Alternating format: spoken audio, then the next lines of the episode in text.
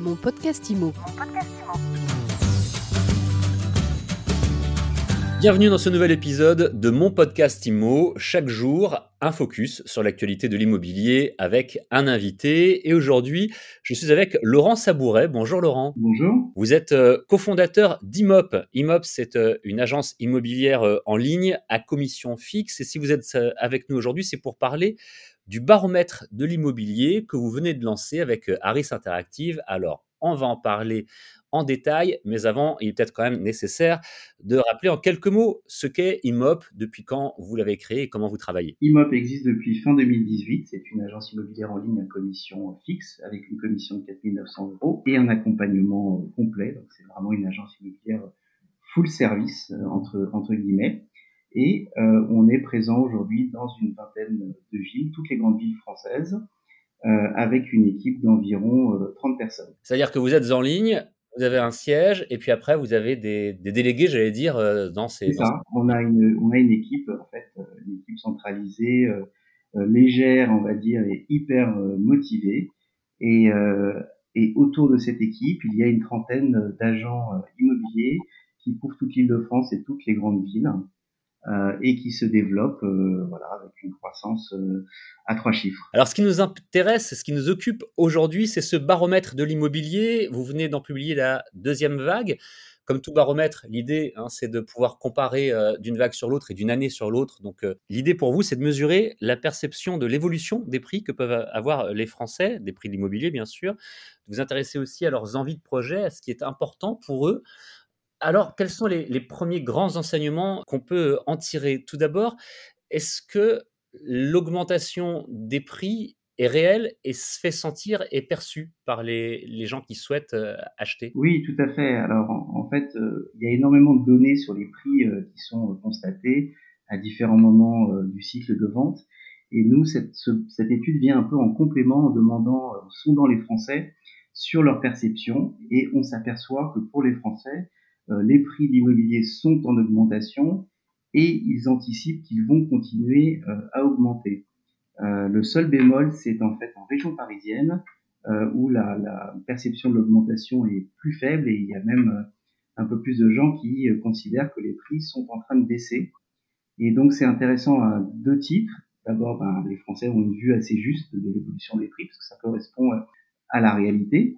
Et puis ça montre quand même, euh, à part en Ile-de-France, un certain optimisme, hein, une certaine, euh, euh, on va dire, on va dire confiance dans l'immobilier qui, pour eux, va continuer à prendre de la valeur, ce qui montre que c'est un placement considéré comme sûr et un placement d'avenir et que ça continue dans cette direction. On est, j'espère, à la fin de cette pandémie, de cette crise sanitaire épouvantable.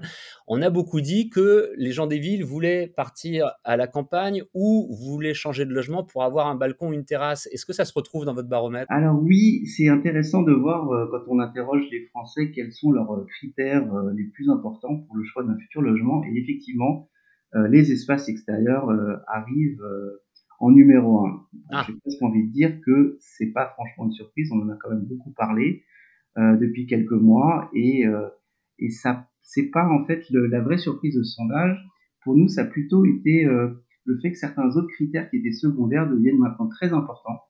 Euh, on s'aperçoit que l'isolation thermique est devenue est citée dans le, les critères les plus importants, la bonne connexion internet, euh, la luminosité et les nuisances sonores sont également un critère qui est, euh, dans le, le top 5 euh, voilà, pour un futur euh, achat immobilier. Donc finalement, si je résume, hein, l'isolation, qu'elle soit thermique ou phonique, est très importante sans doute pour des raisons là aussi qui sont peut-être liées à la crise. Les gens ont passé beaucoup de temps chez eux et ont dû voir leur facture d'électricité augmenter lorsqu'ils sont dans des passoires thermiques. On sait que c'est une catastrophe dans le parc immobilier dans ce pays. Et puis bah, les nuisances sonores, là aussi, peut-être que lorsqu'on passe du temps chez soi, on se rend compte qu'il y a du bruit oui, oui. la journée. Je suis tout à fait d'accord. On, comprend aisément que, que les, les, Français aient répondu euh, ça.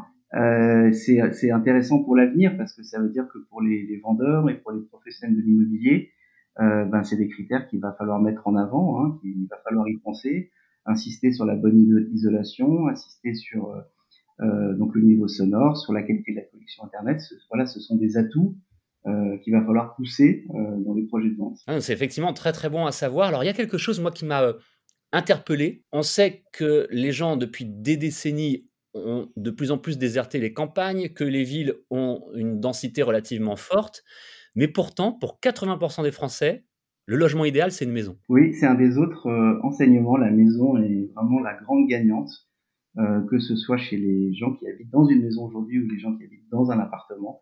C'est le cadre idéal de vie des Français. Depuis tout à l'heure, on parle essentiellement de résidence principale, ou en tout cas, on peut mêler la résidence principale et la résidence secondaire. Si on s'arrête un instant sur la résidence secondaire, où est-ce que les Français souhaitent vivre? Dans une petite ville, à la campagne, à la montagne, au bord de la mer? Concernant le choix d'une résidence secondaire, c'est la maison euh, en bord de mer qui arrive en, numéro un du, choix des Français. Finalement, j'ai l'impression, Laurent Sabouret, que votre, euh, cette deuxième vague de votre observatoire est à 99,9% liée à la crise, à, la pandémie. effectivement, il y a des effets sortis de pandémie hein, qui, qui, semblent apparaître clairement. Ça sera très intéressant de, euh, quand on verra euh, ce que disent les Français dans quelques mois pour la prochaine vague, voir euh, si voilà l'effet l'effet pandémie s'estompe ou pas, ou si c'est une vraie tendance. Un vrai, une vraie réorientation des, des, choix de vie. Pour conclure, Laurent Sabouret, cet observatoire que vous avez souhaité, vous l'avez dit au, début de cette interview, complémentaire des différentes informations qu'on a sur les prix et qui sortent régulièrement, votre but, c'est vraiment d'offrir un panorama relativement complet. Hein. C'est ce qu'on peut voir lorsqu'on regarde l'étude. Là, on a fait que la survoler. Maintenant, lorsqu'on la regarde en détail, votre but, c'est de faire un panorama très complet des attentes des Français. Tout à fait. C'est, le but, c'est vraiment de, compléter euh, toutes les statistiques, on va dire, sur le nombre de transactions, euh, l'évolution des prix, euh, avec quelque chose qui est donc du déclaratif et qui permet de mieux comprendre et de mieux anticiper à partir voilà, des souhaits, des attentes des Français en général et euh, voilà, et peut-être d'avoir une indication sur euh, ben, justement ce que seront les, les prix et puis l'évolution du nombre de transactions euh, à partir des données recueillies ici. Si on veut avoir plus d'informations, parce qu'encore une fois, en quelques minutes, on ne peut que survoler une telle étude,